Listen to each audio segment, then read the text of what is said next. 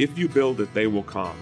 The famed phrase from the baseball movie Field of Dreams does not always work so easily when building a children's hospital, particularly in the inner city, where there are space constraints, neighbors to deal with, all in the name of providing the highest quality of care in an urban environment.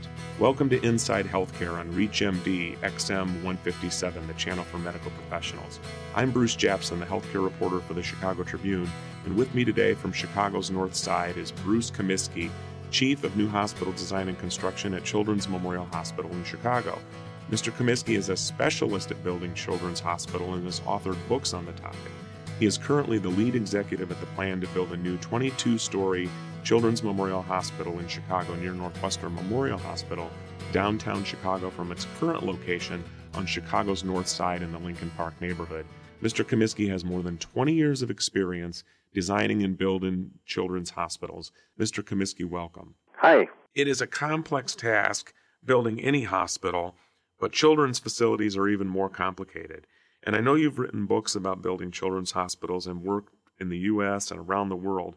What makes a children's hospital construction so different? It's actually not different. The children's hospitals have been leading the healthcare design industry, and they were the, the, really the first ones to start talking more about all single rooms.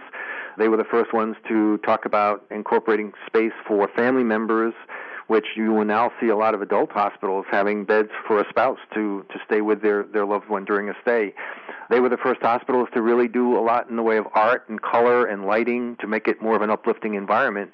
And now those are standards that just about any new hospital will follow. So I, I, really see children's hospitals as leading the way for the healthcare industry from a design perspective. How do you decide which departments go on what floors or, you know, maybe you have some advice out there for people who are either involved in a community board on a hospital or uh, another healthcare facility on how do you go about the design? The best solution or answer to that question is to make sure that you bring to bear the best people who are out there and that you work with design professionals who have done other hospitals. And in particular, if you're designing a children's hospital, you want people who have experienced designing children's hospitals.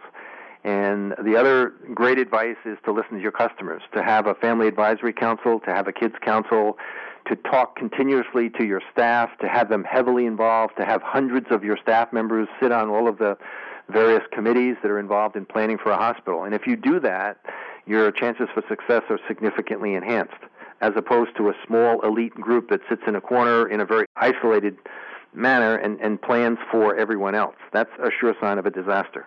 And have you seen that? I mean, you know, a lot of times in any organization, it's just a few and they don't want to listen. I mean, in a children's hospital, I mean, you're probably getting hundreds of people involved. And also, how long does it take? What goes into the planning? The planning is, in most instances, as long, if not longer, than the actual construction. I mean, the construction is three or four years in most cases. The planning can have an incubation period of three, four, five, ten years, depending on what's going on. There are just so many variables, so many unique approval processes. The funding is so critical. You're dependent in many instances on philanthropy. You're depending on borrowing a lot of tax exempt debt and what the market is doing. So there's a lot of variables. The hospitals I've had a chance to work on, the entire experience is probably the shortest was five to seven years, the longest 11 years. When you go to finance and plan a children's facility, what can doctors do? What can hospitals do? What can the community do? What can consumers do? What are they often faced with as far as challenges? You raised a good point. Hospitals in general aren't things that you look to to invest in to make money.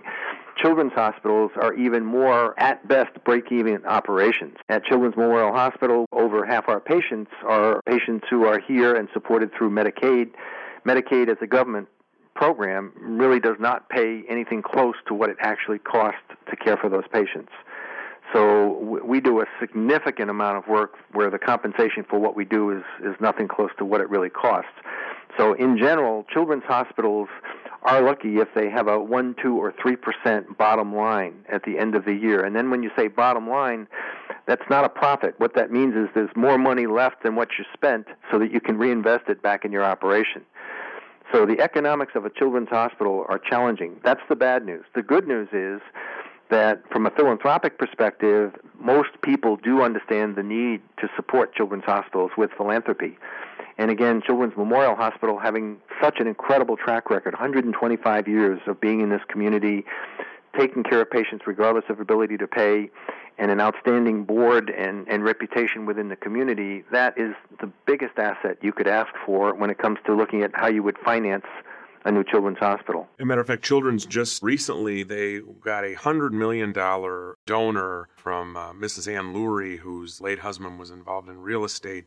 I had the pleasure to meet her, and they talked about how she was a pediatric nurse and she knew what was involved. So those are the kind of people that are getting involved in children's healthcare today are people who have some experience in it and they're very passionate about these projects. Absolutely. We are so blessed to receive that gift and and to help that in the momentum of our project and to have it coming from somebody who's worked in a children's hospital when she came through the hospital the, the same afternoon the feedback that she got from the staff was just incredible i mean people were so excited so enthusiastic not just because of the amount of money or not just because of the gift, but it's coming from, in essence, one of us, one of the people who've worked in a hospital environment. If you're just joining us, you're listening to Bruce Komiske. He's the chief of new hospital design and construction at Children's Memorial Hospital in Chicago, where they're building a new children's hospital that will meet the challenges of the complex care of treating today's pediatric patients.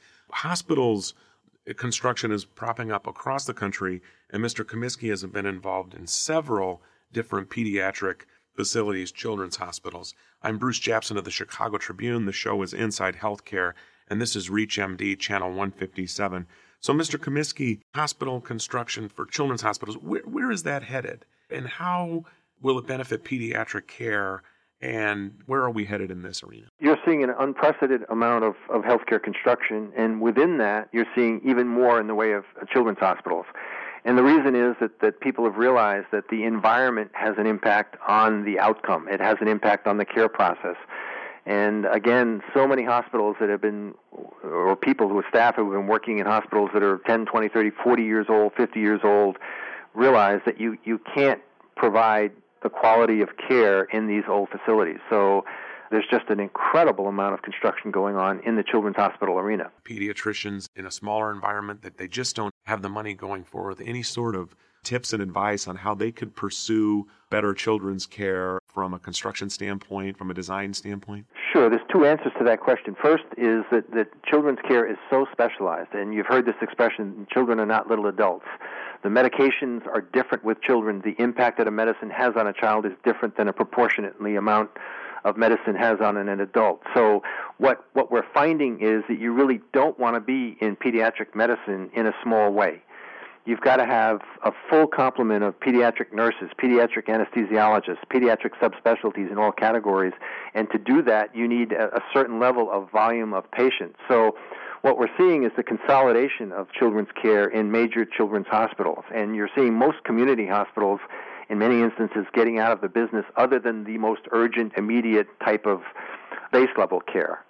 So, having said that, for those hospitals that are children's hospitals and are looking at what to do from a design perspective, we're seeing a lot more in the way of engaging the community in that design process, getting them involved in the selection and the development of an art program, getting different entities in that particular city involved in creating areas within the hospital that tie them to that institution. We've had a wonderful dialogue already at Children's Memorial Hospital with several different organizations and entities about doing something jointly together in this new hospital. For example, the fire commissioner has expressed his interest in working with us in trying to get a real fire truck somewhere in the hospital and tying it into a fire educational program so that there's something interesting to, to look at and experience. We've had a great preliminary discussion with the Shedd Aquarium on what we could do jointly. So this is just scratching the surface, but if we do this right, Children's Memorial Hospital will be a celebration of Chicago and what makes Chicago unique. And tell me about in other markets what has gone on in New York or San Francisco about what they've done with children's care, pediatric care. At Maria Fareri Children's Hospital, it happened to be in an area where the Metropolitan Transit Authority had 4,000 employees, and we started a dialogue with them. And you'll see a toy train in just about every children's hospital. We went a step beyond that. We have an 80 ton locomotive that was reconditioned and, and totally restored and comes out of the hospital itself and is being converted into a train museum as part of the hospital. We have the world's largest dollhouse. We have a history of baseball in New York supported by the Yankees that takes up a whole corridor. We have a, a technology room that Microsoft helped create with one of the incredible hockey players, Pat LaFontaine. We have a nine hole miniature golf course at the entrance instead of traditional landscaping that the PGA funded. So it, it really is a very interesting, exciting environment that actually enhances the healthcare process. So if you're listening out there and you're looking to build a new pediatric facility, better start hitting up some donors. Uh, these are large, expensive projects, but as our guest today, Bruce Komiske, finds it very re- rewarding work. You've been listening to Inside Healthcare. We've been talking to Bruce Komiske, the Chief of New Hospital Design and Construction at Children's Memorial Hospital in Chicago, where they're building a new children's hospital. Like so many facilities across the country, in construction mode, they're finding better ways to treat complex care of treating today's pediatric patients. I'm Bruce Japsen, and you've been listening to Inside Healthcare on ReachMD XM 157, the channel for medical professionals. Now, for questions and comments, you can send your email to xm at reachmd.com. And I want to thank you for listening.